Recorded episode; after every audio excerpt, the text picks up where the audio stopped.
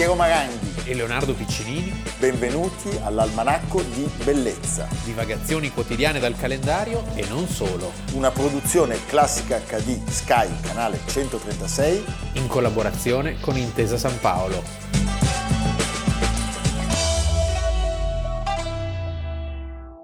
Almanacco di Bellezza, 24 ottobre, Leonardo Piccinini. Piero Maranghi. Piero, è vero che ti appunto un'ape? Sì, un dolore pazzesco. Era un po' addormentata. Sì. Adesso metto il cortison che mi cetina. Ma l'ape quando punge il, il pungiglione rimane dentro o se lo porta via? Non lo so perché io l'ho mangiata subito, Ah. ero molto affamato e quindi non so se... se- se- Scondita? Scondita, forse ho deglutito anche il pugile. Non so perché lui vi racconta queste cose peraltro vere. Il Duomo è il Nosterdom. La montagna di pietra. Perché ne parliamo oggi? Perché il 24 ottobre 1387, praticamente Sì. ieri, Gian Galeazzo Visconti, Grande condottiero, uno che mette insieme un patrimonio, un territorio vastissimo. vastissimo, signore Sì. di Milano e di tanti altri luoghi, concede alla veneranda fabbrica del Duomo il diritto esclusivo di escavazione dei marmi a Candoglia. Sì. Siamo a Mergozzo, in quel crocevia meraviglioso di acque. Si C'è- pesca? Ma si pesca tantissimo. Allora, vabbè, qua però mi, vuoi- mi stai provocando. No, perché c'è il Toce, il lago Maggiore e il lago di Mergozzo, da cui Ecco. viene anche un vento, che è il vento che porta tempesta sul lago e quando arriva questa tempesta i laghi dicono è arrivato il Mergozzo. Sul lago di Mergozzo non Sì. si può andare con motori eh, alimentati a benzina o a Certo. gasolio, con- solo elettrici o a remi. Ok. E ci sono i salmerini, ti dico solo questo, pescati da- anche dal sottoscritto. Vedete come è preparato? Se Adesso- andate da quelle parti, Chiamate chiamatelo. Piero, eh? Comunque, per intenderci, Valdossola. Sì. E questo marmo è un marmo eh, che è stato eh, prescelto perché è un pregiato, bel marmo. È un bel marmo. È, È un marmo raro, cioè c'è solo raro, qua, così. Quindi... È, è resistente e ha, diciamo, E poi c'è quella cosa, è l'esclusività. l'esclusività. Eh, ce l'abbiamo solo noi. Solamente noi. È un marmo con delle bellissime venature. bianca e rosa. Quindi quando guardate il Duomo, ogni volta che lo vedete è diverso. Certo. E in ogni momento della giornata assume delle colorazioni che sono diverse. E poi c'è quella, quell'altra parte, diciamo, i due grandi filoni, quello grigio, che è perfetto per le strutture portanti. Sì, perché come abbiamo raccontato in uno speciale sul Duomo che abbiamo fatto pochi mesi fa, Possiamo salutare il presidente, Presidente. della veneranda fabbrica. il presidente, Il presidente, Presidente. fedele Confalonieri. Falonieri, Poi possiamo salutare il membro del consiglio d'amministrazione Stefano Lucchini. Chini, Possiamo salutare il direttore della veneranda fabbrica del Duomo, Fulvio Pravadelli. evviva! E tutti i suoi collaboratori e le sue collaboratrici. Io mi faccio anche il segno della croce. Stupendo, va bene. Allora, all'inizio sappiamo che questo edificio doveva essere in stile romanico, come le molte chiese che ammiriamo in città. Sì, perché diciamo che il Duomo di Milano nasce come una farfalla dal, dal bruco e dalla crisalide, cioè c'erano già delle chiese Cioè, quella preesistenti. inver- invernale e quella estiva. E poi libra, no? le sue ali E arriva il Dom. e arriva il Duomo, Santa Tecla, Santa, Santa, Tecla, Maria, Santa Maggiore. Maria Maggiore, Ecco. che vengono subito demolite. Sì, eh? erano obsolete, poi era crollato il campanile, insomma. Però le vedete nel sagrato, c'è il segno, Il segno. del- di dove arrivava la chiesa. E Gian Galeazzo, come sempre accade a quelli che hanno combattuto lunghe battaglie, vuole lasciare il segno. Certo. Poi lo sappiamo, lo stesso farà il Moro con il Borgo delle Grazie, cioè lui pensa che la città sia meritevole di un grandioso edificio, che sia un grandioso edificio aggiornato con le tendenze, le mode, gli stili. Sì, in realtà imperanti. diciamo che è l'ultima chiesa gotica di queste dimensioni, una delle ultime chiese gotiche d'Europa, D'Europa, perché certo. siamo a fine 300 e di lì a poco ci sarebbero stati i grandi architetti del Rinascimento. È un gotico monumentale, un gotico eterno, perché il Duomo, come sappiamo, verrà completato da solo Napoleone, da Napoleone. da Napoleone. E per fortuna impediranno a un altro che si affacciava dal balcone Sì. di fare alcune cose, Esatto. tipo il campanile del, del- Ah, è vero, del, sì, ve- il del- super del- campanile. il Viganò Signor. Il super Eh. campanile. Allora, la concessione eh, segue di circa due anni l'inizio del cantiere, cioè il Duo- la genesi del Duomo si fa risalire al 6 maggio 1385. Eh, Gian Galeazzo ha fatto arrestare il brutale zio Bernabò ed è diventato lui il, signore di Milano. indiscusso della città e appunto per affermare il suo potere e anche per la necessità di conciliare eh, la signoria con la chiesa, decide appunto di, di- di- di regalare alla città, di realizzare questo tempio importantissimo. L'ha detto il nostro Santa Leonardo. Tecla era la cattedrale estiva e la basilica di Santa Maria Maggiore la cattedrale invernale. Il campanile era crollato nel 1353 perché allora purtroppo, e non solo allora, a San Marco, San Marco. i campanili crollavano e, non era mai stato ricostruito, quindi insomma, c'era bisogno di, una nuova, di un nuovo tempio per una città come era Milano allora molto ricca e al centro di un vastissimo territorio che comprendeva tutta la pianura padana e arrivava fino alla Toscana. Pensate che immediatamente, già pochi giorni dopo l'arresto dello zio Bernabò, iniziano le demolizioni, quindi subito lui non aspetta un attimo e poi iniziano gli scavi 1386 per la fondazione della nuova cattedrale, che deve essere appunto intorno alle due demolite. Ci sono delle testimonianze, noi abbiamo visto insieme una lapide nella parete meridionale della prima campata del Duomo che riporta l'iscrizione. E il principio del Duomo di Milano fu nell'anno 1386. Lo fa proprio con questa voce, Sì. cioè, se voi guardate la lapide parla eh, co- col dialetto milanese. Il documento più antico eh, conservato nello sterminato, nello sterminato archivio meraviglioso della Veneranda registra le entrate e le uscite del 23 maggio 1386.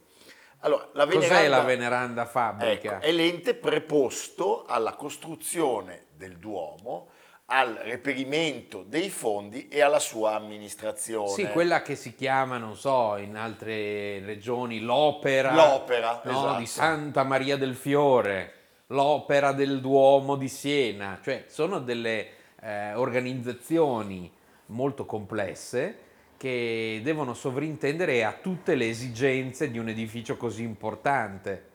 Eh, occuparsi del Duomo di Milano significa far fronte a, a tantissimi problemi. È una grande azienda. C'è un- una sezione molto importante di fundraising. Eh beh, certo. Si può adottare un'aguglia, Si può adottare una guglia, noi abbiamo visto che sono le guglie. cioè, con tutti i nomi, con anche le quelle de- fabbriche. le squadre di calcio. C'è tutto, eh, Abbiamo questo- visto quella del Milan. E questo devo dire, l'attuale presidente è, insomma, è molto attivo in, questa- in questo reperimento di fondi. Senti, eh, il simbolo è quello bellissimo della Madonna, circondata dagli angeli e santi, dove lei apre le braccia Sì. e il mantello e svela la facciata di Santa Maria Maggiore.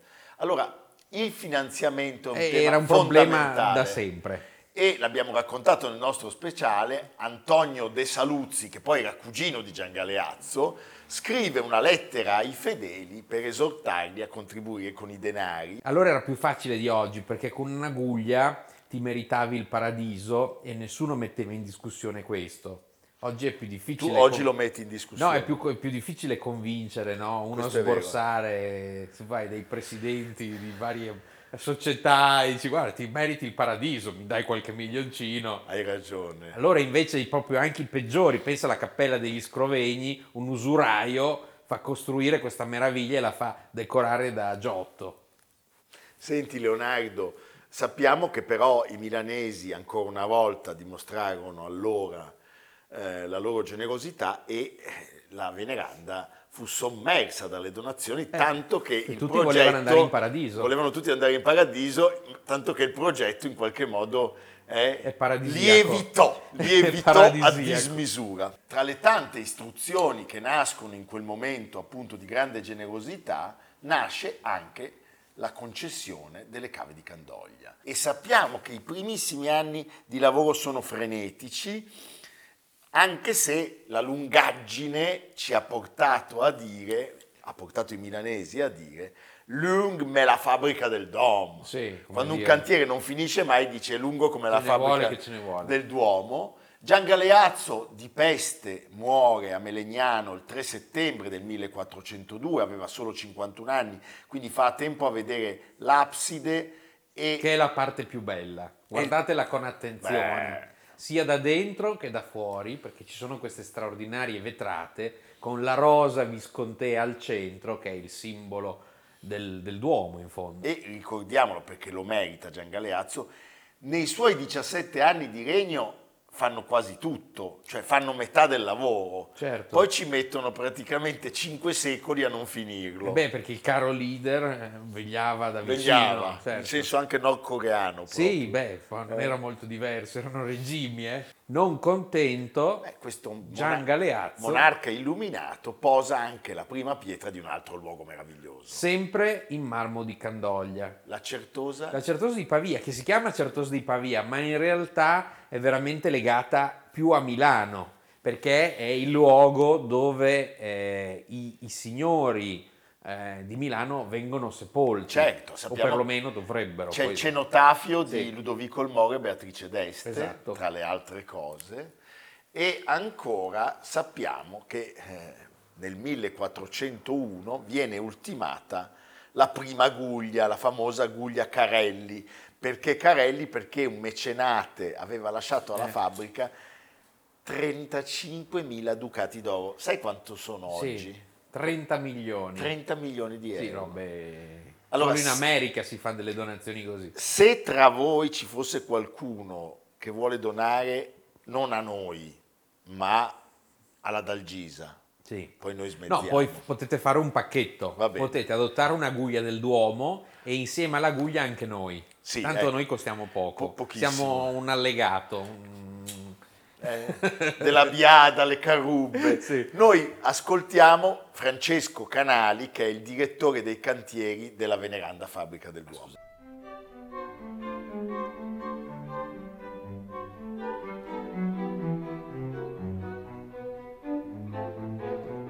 Siamo nella cava madre di Candoglia, il punto nel quale negli ultimi 100-150 anni eh, la veneranda fabbrica del Duomo estrae il marmo per la manutenzione strutturale del Duomo stesso.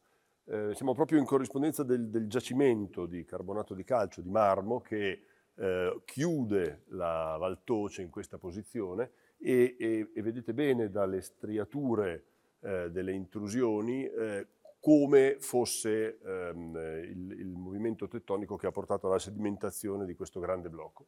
Eh, alle mie spalle il fronte della coltivazione attuale.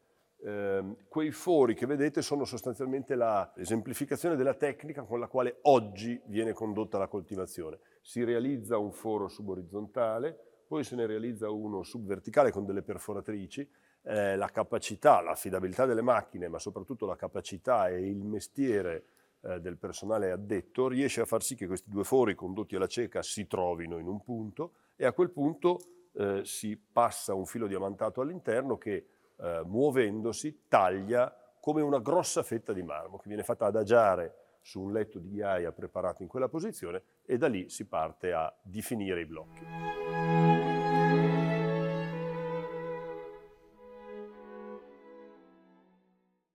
Leonardo, siccome dalle acque siamo partiti, alle acque torniamo, il viaggio dei blocchi eh, di marmo, quello che facevano allora, non più oggi, ha un- È un viaggio molto periglioso. Ricorda un po' i- i- i- le conifere, gli abeti che arrivavano lungo il Piave per l'arsenale di Venezia. Sì, o, o immaginarlo oggi, pensato allora, ci viene quasi in mente Fitzcarraldo. Sì. Cioè è un viaggio pazzesco, perché pensate che eh, questi 100 chilometri che separano Mergozzo e Milano, Non erano 100 km ma per lineari. niente, cioè il marmo scendeva a valle tramite dei canali e scivoli di, di detriti Come a Carrara. che venivano insaponati. Sì, tra l'altro era un'operazione molto difficile perché il marmo è pesante, spesso si poteva rompere Eh, certo. perché dovevi trovare il modo di non far aprire la venatura. la venatura, poi veniva caricato sui famosi barconi a fondo piatto e arrivava a Milano per le vie d'acqua senza pagare dazio. Sì. C'era scritto ad usum fabrice, da cui deriva un modo di dire bellissimo quando si dice, A UFO. A UFO. UFO. cioè, Usum fabrice. sì, ma a UFO cosa vuol dire per noi milanesi? Che non paghi. A sbaffo, Sì. eh? Capite? Perché non pagavano appunto il dazio, arrivavano... Dalla Gravellone a Toce. Ah, no.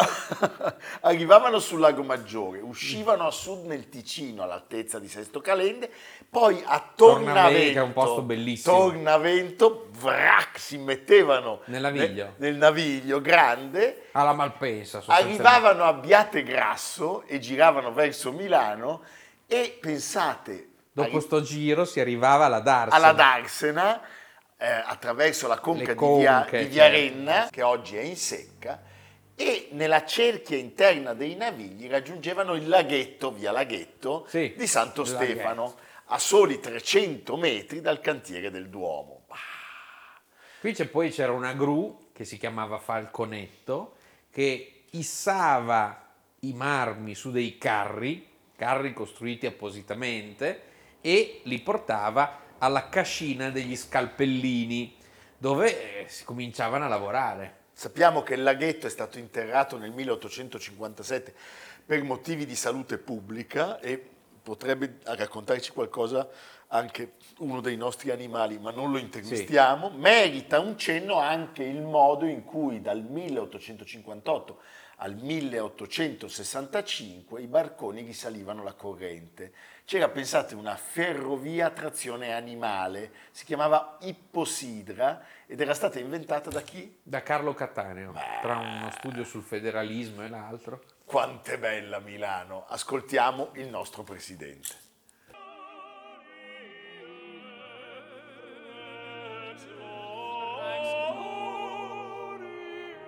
Sono in compagnia del dottor Confalonieri.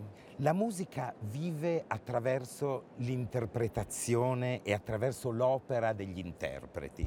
Così il Duomo di Milano, questa splendida cornice dove siamo questa sera, vive attraverso l'opera della veneranda fabbrica del Duomo, appunto, di cui lei è presidente dal 2017. Veneranda fabbrica che risale al 1387 ed è un fatto di popolo, perché non è, sì, Visconti ovviamente erano i signori, però hanno messo mano tutti.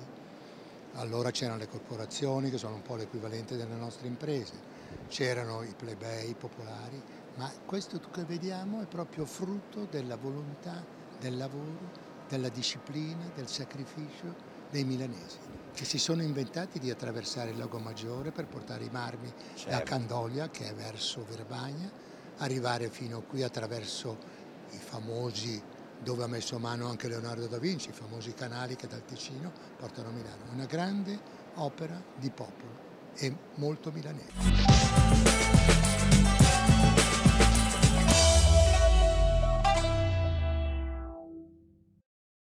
Pochi giorni fa abbiamo parlato di questo film meraviglioso, Eccolo qua, vi consiglio di acquistarlo The e di Cotton ascoltarlo Club. in lingua originale perché il doppiaggio fa veramente orrore. ma è il nuovo doppiaggio credo. Non eh. lo so, quello disponibile. Sì, eh, ma è come se tu riascolti il padrino oggi col nuovo doppiaggio. C'è il nuovo doppiaggio anche lì? Cosa? No. Non capisci perché, vabbè, comunque. Il 24 ottobre del 1935 muore diversamente da come viene raccontato nel film, o diciamo il film in questo è incompleto, Però c'è sempre Lucky Luciano. c'è sempre la Chiluciano, certo, in un letto d'ospedale, ma non diciamo di morte naturale come No. invece accadrà alla Chiluciano, un mafioso di origine ebraica che noi conosciamo col nome di Dutch Schultz, che era nato Arthur Simon Flegenheimer, o Simon Flegenheimer. La sera prima lui è stato trucidato su mandato appunto di Lucky Luciano da due sicari della Murder Inc., un gruppo di killer ebrei e italiani che compiono omicidi a pagamento per conto di chi? Il sindacato nazionale del crimine. Ah, sindacato Come nazionale quello che si del vede crimine. in eh, M di Fritz Lang. Sì. Sì. Allora, qual è la materia del contendere? La materia del contendere è un giudice, cioè Schulz vuole evitare in tutti i modi che il procuratore Thomas Dewey, che l'ha preso di mira, continui la sua indagine e lo inchiodi, sempre alla, alla maniera di Al Capone per un fatto di tasse non pagate. Una volta si faceva così. sì. Schulz quindi chiede al sindacato di essere autorizzato a procedere con l'eliminazione, ma gli Il altri problema è che tutti dicono, ma insomma aspettiamo, pensiamoci un attimo prima di uccidere il giudice. Eh, perché sennò qui rischiamo di, di scatenare una guerra. sì. O forse, dico io, oltre a questo dicono, beh, se questo ci toglie, se il giudice ci toglie Schulz dalle scatole, eh, abbiamo più affari da fare. Chi sono i membri del sindacato? Beh, Lucky Luciano Nomi conosciutissimi. Baxi Sigal, Frank Costello, Frank Costello e la famiglia Gambino. già allora. sì. Già allora. Cosa succede? Albert Anastasia Sì. chiama Lucky Luciano e gli dice guarda che nonostante il divieto Schulz è intenzionato a procedere. È una testa calda. Eh? Quel- quell'olandese non lo teniamo a bada. Sì. ha chiesto di piantonare l'appartamento del giudice. a E quel- si arriva a quel alla punto- sera del 23 ottobre, lui a, a cena nella sua sede operativa di Newark, un ristorante di sua proprietà. Il Palace Chop House, e con lui ci sono dei personaggi bracciole. molto raccomandabili. C'è il suo braccio destro Abe Landau, Sì. c'è il ragioniere Otto Berman, tutti di origine Jewish probabilmente. c'è la guardia del corpo Lulu Rosenkranz. Rosen- e Guildenstern. No, Lulu Rosenkranz mi piace da pazzi. E Manca Guildenstern. viene ferito a morte da chi? Da Charles the Bug e da Mandy Weiss Sì. mentre è in bagno.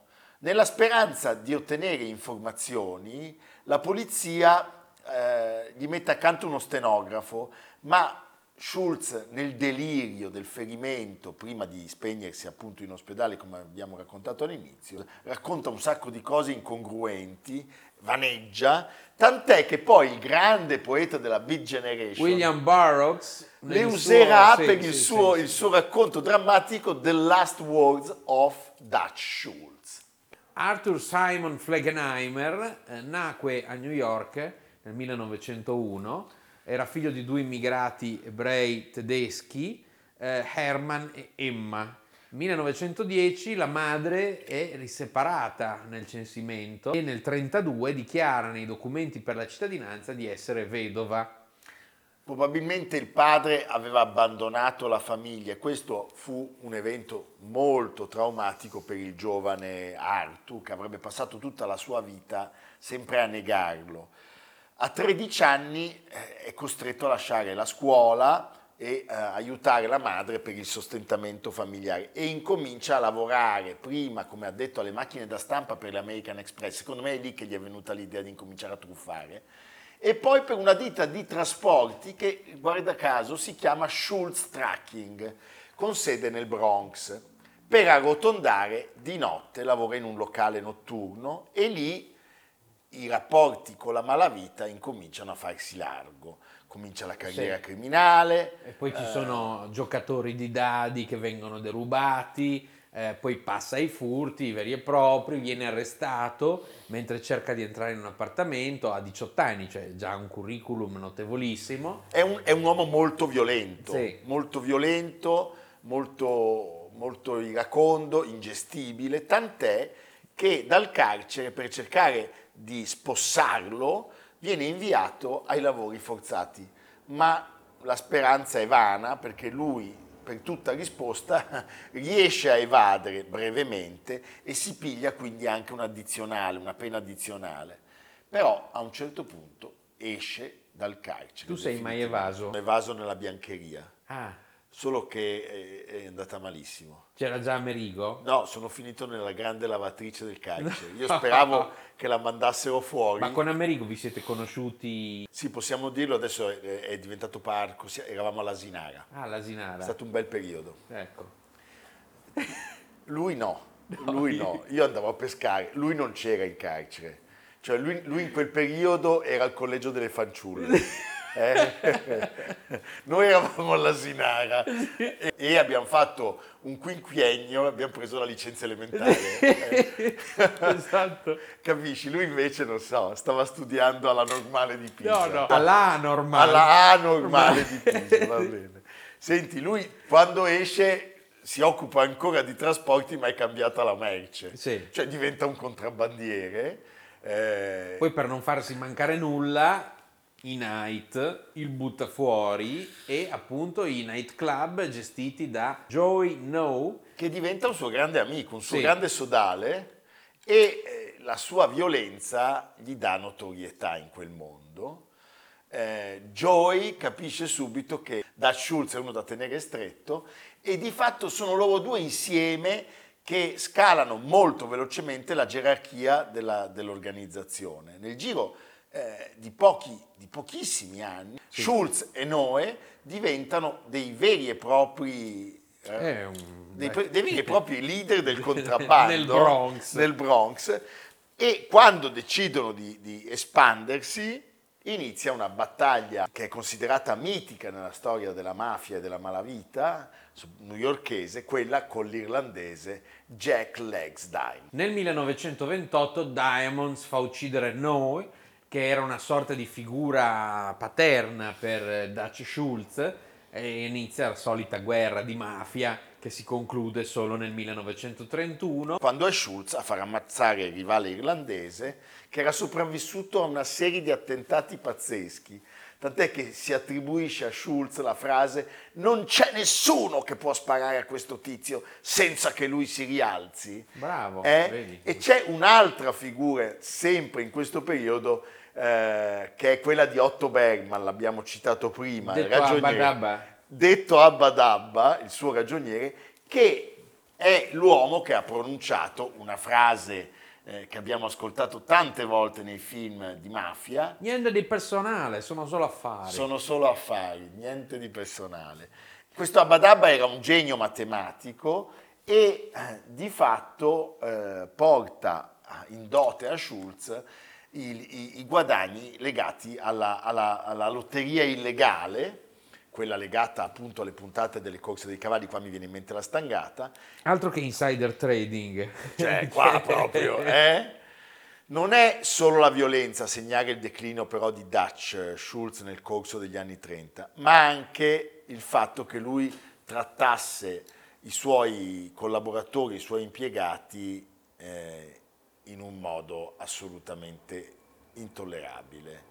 Cioè eh, lui era un uomo molto avido e a un certo punto questa cosa La paga. la paga. C'è un mistero finale, Leonardo, La cassaforte. Dov'è la cassaforte di Dutch Schultz? perché lui quando capisce che le cose stanno incominciando a precipitare, parliamo diciamo di una cassaforte che poteva contenere valori per circa 7 milioni di dollari. Ecco. Dicendo questa cosa ho visto che Sì. Amerigo ha messo lo zaino, Eh sì, e vuole andare sui monti sta già andando, a cercare la cassaforte. perché questa cassaforte... Perché Amerigo è già andato a cercare il tesoro di- del Führer e non, non l'ha trovato. fatto- Io l'ho visto anche nuotare a Dongo, Eh sì. ma non ha trovato l'oro. Adesso si va dove? Sui Allora, monti Catskill. Sui monti Catskill perché lì è stata seppellita da Rosencrantz, da Lulu Rosencrantz, la sua guardia del corpo, e non l'hanno mai trovata. E quindi chi volesse venire, il torpedone dell'almanacco parte domenica alle 10 da Ponna verso i monti Catskill Che sono vicini ad Abano Terme. sì, ad Abano no? Terme. No, non sappiamo come ci arriveremo.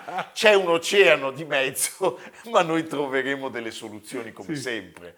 Si rinnova la bellezza della nostra scenografia. Guarda che questo Vedi disco. come... Il Procione è molto in sintonia Sì. con i cantanti del Porgy and Bess. Io però sono coperto nel libro, si vede No, solo... no, no, no, guarda che ci sei, guarda, ci sono, guarda, ci sì, sei, ci sì, sei. Sì, sì. Libro, mi raccomando. come tocca delicatamente. Eh no, il procione, ma hai visto che c'è anche, io non mi ero accorto, c'è anche una perla. C'è una qua. perla vera. C'è una perla vera Di Labuan. ho cercato di staccarla, va bene, eh? E tu? Imperia. In Imperia, perché qualche giorno fa il... Peria salutiamo Certo, il sindaco Claudio Scaiola, la sua famiglia, in particolare Lucia Scaiola, gli amici della Libreria dei Ragazzi, Stefano Senardi, e l'avvocato Alberto Toffoletto. Ecco, perché? Posso Perché- andare avanti? Ah. Anche il ristorante La Ruota. Certo, perché qualche giorno fa, il 21 ottobre, è stata ricordata la creazione di Imperia eh, a 100 anni esatti dal decreto che riuniva 11 comuni sotto il nome del torrente Impero, Impero. tra Ineia, che sarebbe Oneglia, e Uportu. Che sarebbe Porto Maurizio. Come ha scritto il sindaco Claudio Scaiola, con il centenario si celebra una città che associa il proprio nome a due Nobel, Giulio Natta e Renato Dulbecco, e a tante altre personalità di rilievo. Una città che ha dimostrato un'importante capacità imprenditoriale, soprattutto in ambito oleario. Una città con una tradizione marinara di primo piano. Una città che può e deve essere orgogliosa della sua storia e guardare a testa alta il suo futuro. E noi Beh, noi siamo, Siamo- noi siamo imperiesi, ma possiamo dire. Poi c'è anche la pasticceria Picaglia, Ah, dove si vanno a fare Mi degli piace, aperitivi vedo stupendi. che su ma Imperia si Imperia una porta aperta il luogo della la più bella passeggiata di tutta l'Italia. È vero, di sera poi, Di ti sera, ricordi eh. che bello. Con tutti che fer- fer- fermano il sindaco Sì. e dico guardi che quel tamericcio ha, un pa- ha dei pidocchi. E Esatto. lui dice "Do- domani vengo Domani e metto faccio", a posto. sì. Guardi che lì c'è, non si preoccupi. Sì. C'ho male a un piede, ci Va penso bene. io. Ci sono sindaci così e ci sono sindaci cosà. Colà. Ecco, noi siamo più per i sindaci così, Sì. che si occupano. Pochi selfie? Vuoi fare il sindaco anche tu, Piero? No, perché io sono vanesi. Il sindaco dell'almanacco. Io no, sì, ecco, va bene. Di No, io- Ponna. Ecco, l'hai, detto. Io a Ponna lo farei, con te però. Eh, ma è un lavoro La H24 famosa 7 coa- barra 7. eh, la cohabitation di Ponna. Ponnà, Eh, va voilà. bene. Ci vediamo A domani. domani. Almanacco di bellezza a cura di Piero Maranghi e Leonardo Piccinini. con Lucia Simioni, Stefano Puppini, Jacopo Ghilardotti, Paolo Faroni. Riccardo Cassani, Nicolò Cazzola e Samantha Chiodini. Realizzato da Amerigo Daveri, Valentino Puppini, Luigi Consolandi. Stefania Margheritti, Alessandro Puppini. Una produzione classica HD, Sky, canale 136. In collaborazione con Intesa San Paolo.